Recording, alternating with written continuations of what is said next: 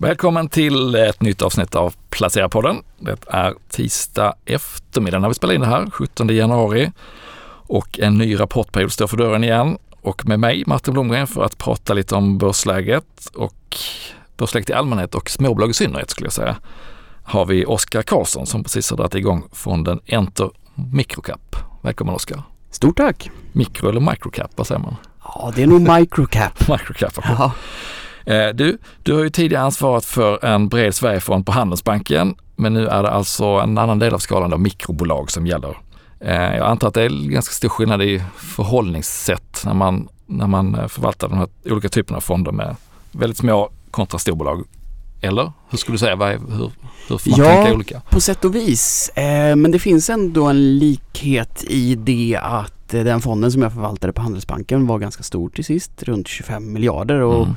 då var man ju tvungen att tänka ganska noga innan man gick in i ett bolag eh, för att ta en långsiktig position och det var inte så lätt att röra sig in och ut ur bolagen och det är ju ganska gemensamt med att förvalta microcap som ju är mycket mindre bolag såklart där likviditeten är, är sämre eh, helt enkelt. Så att där måste man ju också tänka till före och, och vara lite medveten om riskerna innan man går in i bolag. Just det, så att, att inte kunna hoppa in och ut liksom i någon slags day eller week, weekly trading är samma? Ja men exakt, exakt. Så den, den aspekten tror jag är ganska lik eh, och, och, som ändå är en bra erfarenhet att, att ha med sig in i det här. Men likviditeten måste ju ändå vara i vissa fall rätt mycket lägre i de här småbolagen så, som gör att man kanske måste ha ännu längre horisont då eller? Ja, verkligen, verkligen. Det, det, är ju dels väldigt mycket från bolag till bolag men vi har ju sett eh, under senaste halvåret att likviditeten har gått ner markant. Eh, och i vissa papper så är den ju väldigt, väldigt låg. Mm. Eh, så att man måste verkligen ha en, ha en lång vy och man får, man får liksom leva med de här dagliga och vecko och kanske till och med månadsrörelserna. Eh, och ta sikte på det långsiktiga värdeskapandet. Mm. Eh, och det finns det ju gott om i det här segmentet. Ja, det får vi hoppas. Men du, om vi bortser, om vi, vi ska prata mer om liksom, din fond och strategi senare, men om man tittar på det här segmentet då, microcap, hur, eh, varför är det här intressant att investera i? Ja men det som är så spännande det är ju om man tar, börjar kolla på det så är det ju liksom den långsiktiga totalavkastningen som har skapats. När vi har tittat på det så, så har vi sett att under en 15-årsperiod från 2005 till 2020 så gick det här segmentet upp 950 procent mm. mot breda börsen som gick upp 400. Eh, så, så det finns ju liksom en stark historik där och den bottnar ju väldigt mycket i den starka vinsttillväxten som finns i de här bolagen. För det, det som jag tycker slår när jag tittar på det, det är att du kan ju hitta eh, väldigt nischade bolag som egentligen ofta är världsledande eller väldigt duktiga på det de gör. Och som skulle kunna varit en del av ett, av ett Sandvik eller ett ABB eh, och varit en division. Men där blivit liksom en del av någonting som blir så mycket större att det är svårt att växa vinsten. Så när du hittar de här liksom fristående eh, divisionerna kan man ju säga, då hittar du ju bolag som verkligen är starka men som också kan växa vinsten ordentligt under lång tid. Och det är det, man vill liksom hitta koncentratet av, av de här starka bolagen som, som kan växa länge. Just det, och då börja på en lägre nivå så att det finns en längre resa att göra kanske. Och market cap är säg 3 miljarder. Ja men då är det ju väsentligt lättare att växa ja. 10, 15, 20 procent under en lång, lång tid än om man har 150 miljarder i, i market cap. Men precis, du är inne på det, betydligt bättre avkastning över lång tid men priset man betalar är antar jag lite mer svängningar under tiden eller? Absolut, eh, klart mer svängningar. Eh, det är det över tid. Sen skiljer sig det där lite i storlekssegmenten också. Eh, går man ner i de allra, allra minsta bolagen, de under en miljard, då har du väldigt, väldigt hög standardavvikelse. Mm. Men du har faktiskt lägre avkastning eh, än vad du har om du går upp lite grann på de bolagen mellan 1 till 15 miljarder. Så det där ja, har vi har fokuserat sweet, vår... En lite sweet spot där man ska vara, inte för små. Ja, exakt, ja. exakt. Och det är ju liksom det vi har försökt designa portföljen utifrån eh, och, och, strategin. Mm. Ja men precis, berätta, vad är, vilket universum är det ni rör er Hur ser mandatet ut för fonden? Ja men exakt. Eh, som vår, vår, definition av microcaps det är 0,2% av det samlade börsvärdet. Och just nu ungefär 16-17 miljarder som övre gräns. Um, och, och, där kan man väl säga att det är ganska vanligt med definitionen som är 0,1% och då blir det ungefär 8,5-9 miljarder. Mm. Uh, så vi kan gå upp lite mer i, i bolagsstorlek men det gör ju också att hittar vi ett 3-4 miljarders bolag kan vi hålla i det mycket längre och vara med längre på resan.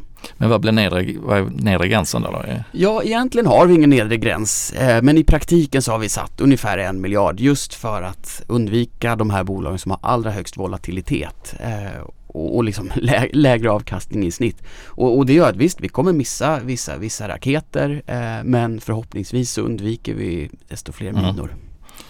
Och när det gäller exponeringen i enskilda innehav, hur mycket får du bomba in i ett favoritbolag? Ja men exakt.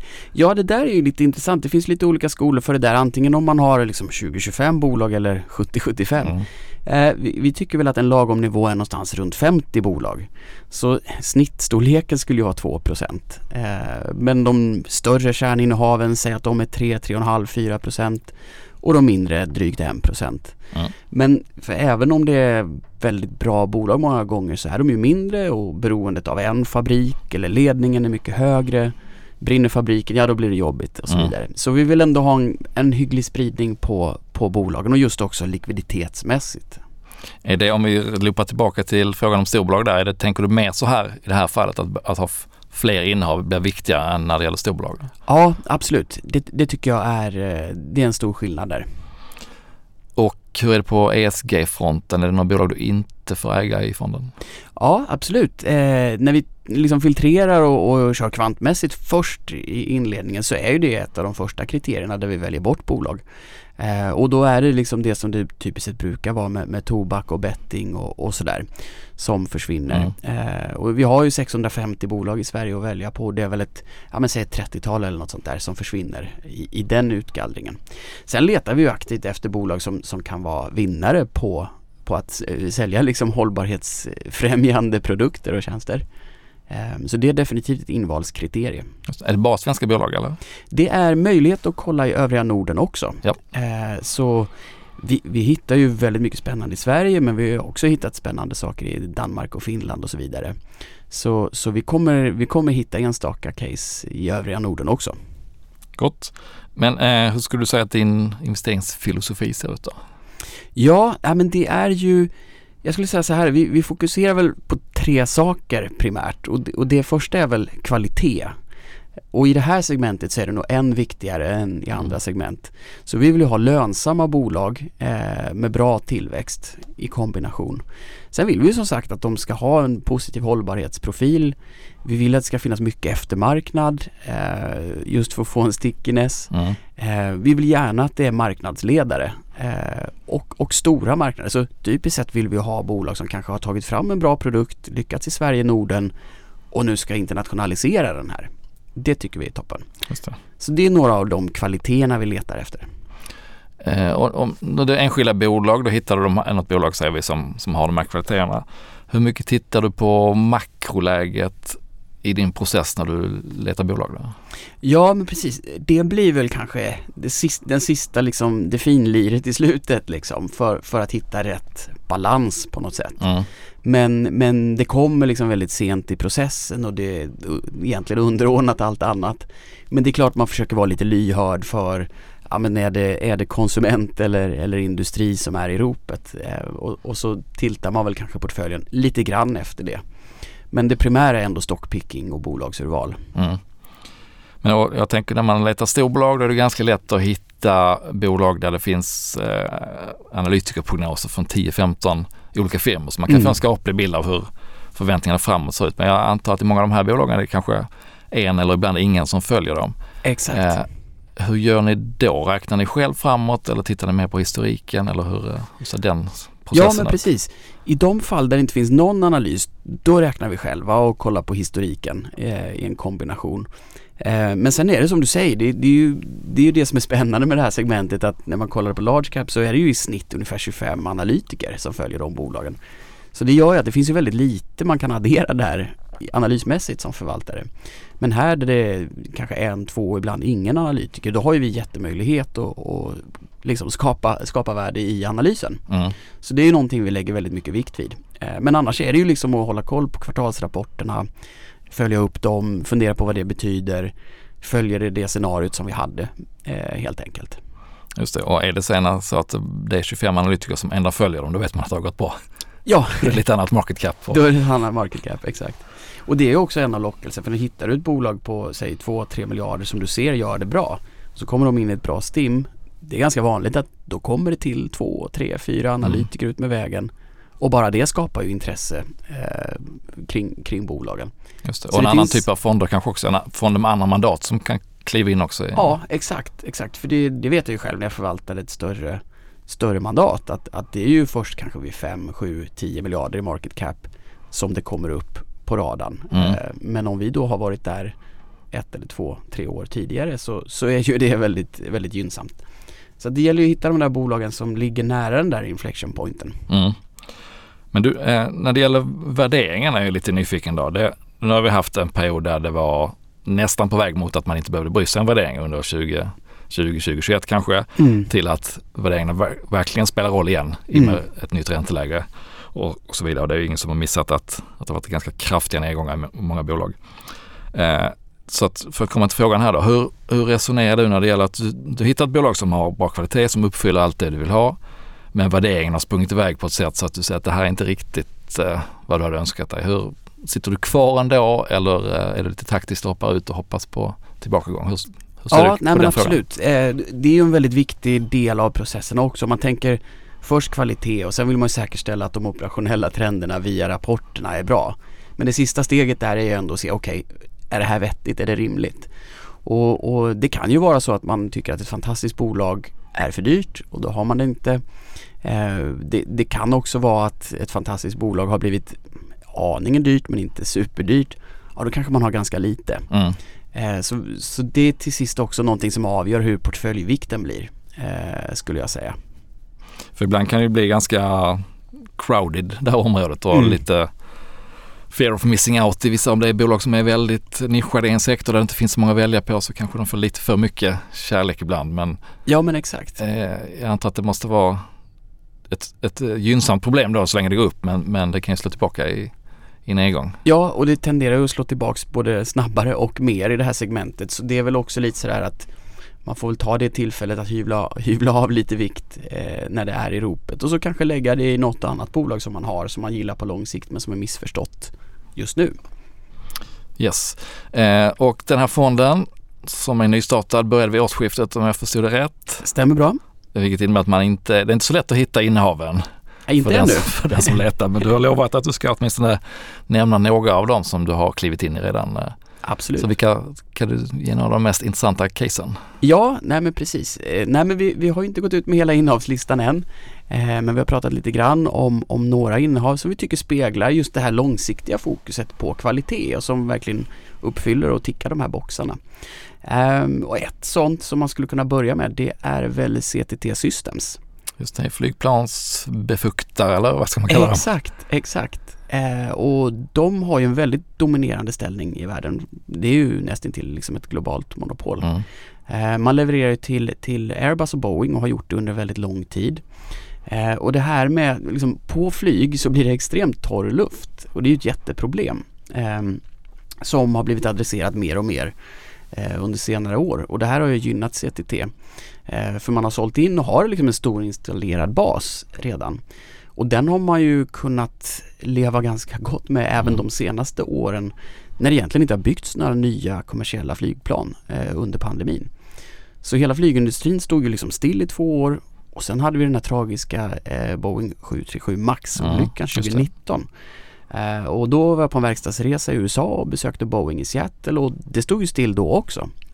Så det har ju inte byggts särskilt Mm. mycket nya plan på väldigt, väldigt länge. Eh, utan CTT har ju levt på eftermarknad och den var ju så här 86% av försäljningen Tur det då. i Q3. Ja men exakt och det är ju ett bra skydd Ja. på nedsidan. Eh, men det som, det som händer nu när, när passagerarnivåerna börjar komma tillbaks Flygbranschen förväntas göra break-even i år igen. Ja det är ju att flaskhalsen är ju att få tillgång till nya plan. Helt plötsligt. Mm. Så då har vi ett läge där det sannolikt är så att CTT kommer på toppen av den här liksom fina och lönsamma eftermarknadsaffären få en ganska bra business eh, framöver. Just det. Och dollarvinnare om jag inte minns fel också. Ja det är de ju och det är ju på gott och ont Mm. beroende på vad man tror om, om dollarn Mm. och så vidare. Men men det beaktat så, så är det ju ändå så att de få prognoser som finns talar för att man ska växa 50% kommande år och att marginalen ska gå upp till ja, men typ 38% på de prognoser som ligger där. Skapligt. Ja, och i kombination då med, med marknadsandelar som är ytterst höga Ja. och en eh, nettokassa i, i balansräkningen. Så den, eh, vi tycker den tickar många av boxarna på det vi söker eh, och, och vi tror att de kommer ha medvind här framöver och att det, att det ska lyfta. Mm. Spännande. Fler då? Eh, ja, nej men vad har vi mer som är lite på samma tema vad gäller kvaliteterna? Ett sånt är väl eh, Encon som eh, noterades i somras här. Det var väl ett av typ tre börsnoteringar förra året. Eh, så det, det är ett väldigt spännande bolag och de, de gör ju någonting som heter tiltrotatorer. Eh, och då kan man fråga sig vad det är för något. Och det är väl, tänk att det är som en schweizisk armékniv för grävmaskiner. Just det. Det är som en adapter typ som man sätter på grävmaskinerna och som gör att du kan röra eh, grävskopan mycket mer och du kan sätta dit olika typer av verktyg. Så det gör att entreprenadbolagen behöver inte köpa in lika många grävmaskiner och de de använder blir mycket mer effektiva. De kan utföra saker som andra inte kan göra. Eh, och det blir väldigt effektivt så att du slår ju ut konkurrenterna ganska fort om Mm. du har det här. Eh, och det har ju fått enormt genomslag Mm. i, i Sverige och Norden. Eh, för det var ju liksom Encons grundare Stig Engström som utvecklade hela produkten för typ 30 år sedan. Och så har man lyckats ta det från liksom forskning till produkt, kommersialisera det och nu är det ju 85-90% av alla grävmaskiner i Norden som har det här. Ja, efter det här vet min kollega Daniel McPhee har skrivit en del om dem och Mm. är också lite eld och lågor över framförallt potentialen då att rulla ut det i andra delar förutom Norden och Sverige där man vill ha jättehöga marknadsandelar. Ja men exakt, det är ju är det det som det är blir din, som är triggern? Ja, ja men verkligen. Det är ju det som är spännande. Um, jag satt och tänkte lite på det där. Det påminner ju lite om som när jag började förvalta 2011 och man träffade Nibe liksom som Mm. hade tagit fram en produkt som var väldigt bra. Eh, och sen har det skapats otroliga värden av att man för det där ut, ut i världen och att Mm. man hade ett stort försprång för man var den som innoverade produkten. Och det är ju lite samma setup här. Men visst, det bygger ju på att man lyckas och ta sig ut, ut i världen men men eh, givet att det är sådana stora effektiviseringsvinster för kunderna eh, så är det ju väldigt mycket som talar för det tycker jag. Mm. Men inte jättebillig värderingsmässigt va? Inte jättebillig, eh, så, är det, så är det definitivt. Eh, men, men det är ju just det här att Nibe är inte heller jättebillig och, och när du har en väldigt stark produkt där du är liksom klar etta och du har möjlighet att liksom gå ut i hela världen så, så kan det väl finnas fog för att det inte ska vara superbilligt. Mm. Ja, skriver upp den också. Eh, något mer då? Ja, nej men återigen ett bolag som har höga marknadsandelar och är lönsamt det är väl Troax. Just det, industrigaller, Ja, exakt. Eh, Skyddsgaller för framförallt automation och, och industrirobotar. Eh, men också e-handelslager eh, och så vidare. Så det är ju två Två riktiga megatrender de har. i Ja men verkligen. Och sen finns det cyklikalitet Mm. i dem också men långa bilden är ju ändå att, att det är positivt för dem. Och de har, de har ungefär 15% marknadsandel globalt och det kanske inte låter supermycket men, men de är liksom klart störst i världen. Eh, och i likhet med Encon så har man ju en lönsamhet som är väsentligt högre än konkurrenterna. Eh, och det är ju ett väldigt bra skydd. Eh, och, och visar väl på att man har kommit mycket längre än konkurrenterna på väldigt många sätt. Och alltid, den är alltid dyr den här aktien också men inte lika dyr kanske som, Ja, nej men det, som den var en gång i tiden. Det är inte riktigt så dyr som den var en gång i tiden. Den, den blev ju hysteriskt dyr eh, för något år sedan. Mm. Eh, värderingarna har kommit ner. Eh, men det är ju också egentligen det här att man ser att det finns ju bra underlag för att man ska kunna växa klart mer än BNP under en lång, lång tid. Eh, och du har ändå en lönsamhet som nu i senaste kvartalet var 18 procent. Något sånt där. Ja, det är ju kvalitet. Ja, det får man ändå säga och då är, då är det ett nedställ för dem liksom. Eh, så det, det är ju faktiskt ganska hyggligt. Kan jag klämma dig på ett till eller? Ja men det ska, det ska vi kunna leverera på tror jag. Det, det är väl kul att ta med någon digitaliseringsvinnare också eh, på det temat och eh, där får väl bli Adnode Mm. eh, som ett bolag som jag gillat under en lång tid. Det här är lite vitt fläck för mig. För, förvärv och IT och mjukvara Ja. Men mycket mer än så är jag nog inte insatt i det. Exakt. Nej men jag, jag tror jag träffade dem första gången 2012 eller något sånt där och då var det kanske ingen jättetydlig strategi på förvärven men sen ut med vägen så har man verkligen mejslat ut eh, två, ja, tre inriktningar egentligen. Där det ena är ett fokus på digitalisering av byggsektorn. Och det är ju ett jättestarkt eh, tema. Där finns det jättemycket att göra strukturellt. Och där man har, man har Platinum återförsäljare för amerikanska Autodesk eh, i Europa. Så det är stort i Tyskland, Mm. Norden, UK. Eh, växer så det knakar. Eh, och väldigt bra business över tid. Eh, sen har man motsvarande skulle man kunna säga på, på industrisidan där man har eh, återförsäljaravtal med eh, franska Dassault Systems. Eh, så att du har liksom bygg, industrialisering och digitalisering av de här. Och sen så har du en lite mindre del som riktar sig till offentlig sektor eh, där man har lite mer generell digitalisering. Eh, men, men ett bolag som förvärvar eh, som, som gör det väldigt, väldigt bra, gjort det över tid och, och ja, men en tydlig digitaliseringsvinnare. Ja men spännande, kul att få några konkreta exempel Oskar. Du när det gäller allmänna börsläget då, 2022 var inget vidare för de flesta. Eh, 2023 har startats eh, i raketfart. Hur ser din börskarta för det här året ut? Om du nu har en sån. Ja men precis. Eh, ja, men man får alltid vara ödmjuk inför för börskartor. Det, det, det mesta som, det brukar väldigt sällan bli som man har tänkt sig. Ja. Eh, det är nog det första. Men något grundscenario måste man ju ändå ha. Eh, nej men jag tycker startpunkten för mindre bolag ser väldigt intressant ut tycker jag. Framförallt i relation till storbolag. Eh, om man kollar på det så är ju faktiskt OMX30 bara en 8-9% från all time high. Ja. Eh, och ju längre ner du kommer liksom i midcap, small cap, microcap så hamnar du väl en 10-tal procent efter per Mm, kategori. Så eh, det finns väldigt mycket att hämta igen för de mindre bolagen om det skulle vara så att vi har en liksom, lite mer positiv börsmiljö framöver. Eh, så att det, det i sig tycker jag är spännande utifrån det här perspektivet. Mm. Men den allmänna man säger, börsen ser ju ut att ha bottnat i höstas. Tror du att vi kommer få en stor sån här sättning till så vi ska ner igen och vända där eller är vi, är vi på väg att hacka oss uppåt igen? Vågar du dig på någon sån? ja, men någonstans, någonstans liksom så om det nu är så som många tycks hoppas på att, att långräntorna kanske har toppat ur. Att vi får lite mer klarhet och grepp om den situationen. Konsumenten befinner sig förhoppningsvis i den perfekta stormen just nu. Mm. Fastighetsbolagen som var väldigt pressade och vi visste inte vad som skulle hända kring det har ju vädrat lite morgonluft. Ja, verkligen på börsen i alla fall. Ja, på börsen. Och, men samtidigt, det underlättar ju att ta in nya Ja. pengar om det behövs och så vidare. Så det blir lite självspelande. Mm. Då kanske vi har undvikit några av de sakerna som kunde bli de svarta svanarna Mm. för nu. Eh, och det kanske ändå talar för att men det kanske kan Mm. tugga på ganska hyggligt. Och sen tycker jag ju framförallt att många av de mindre bolagen lever ju lite sitt eget liv i sin egna lilla nisch. Eh, och där kan man ju alltid hitta bra bolag som kan växa på egna meriter. Nu är det ju några dagar till rapportperioden börjar. Då är det väl de stora normalt som går först. Det är Ericsson och Sandvik på fredag bland annat, Avanza. Eh, men vad, vad kommer du att leta efter i den här rapportperioden? Vilka, säga, vilka tema i allmänhet och kanske vilka, vad letar du efter i just de mindre bolagen? Ja men exakt. Ja men det generella som man letar efter nu skulle jag säga det är väl, det är väl eh, två saker. Det är väl dels här konjunkturen framöver, får vi några ledtrådar där? Mm. Och hur har man hanterat inflationen? Och i ett bolag, vad skulle man kolla på då? Ja men orderingången och kommentarerna kring det för konjunkturtempen Ja.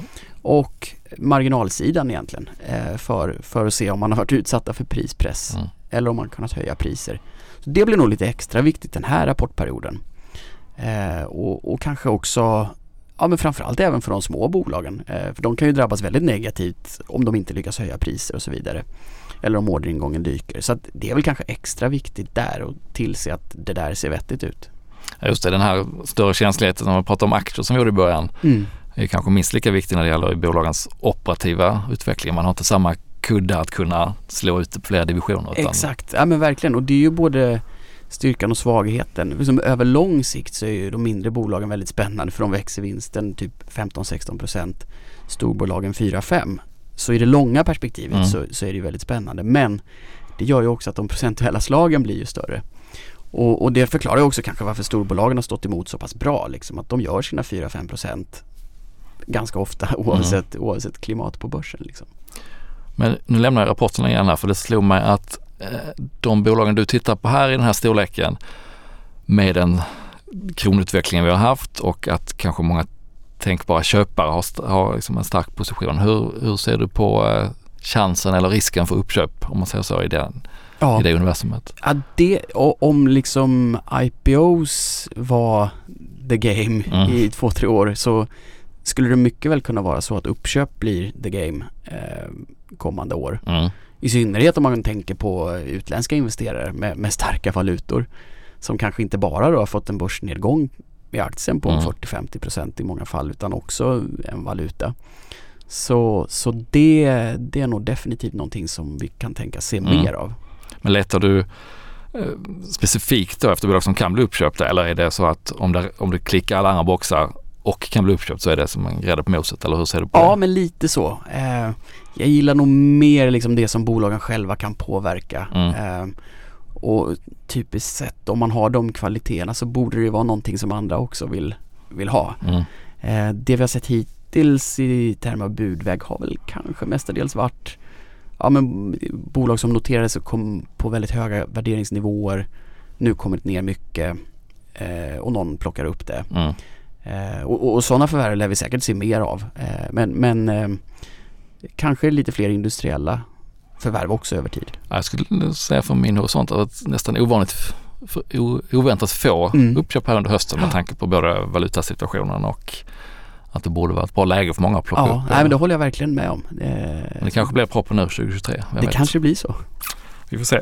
Hur som helst, tusen tack för att du kom hit och berättade lite om fonden och din eh, syn på den här delen av aktiemarknaden, Oskar.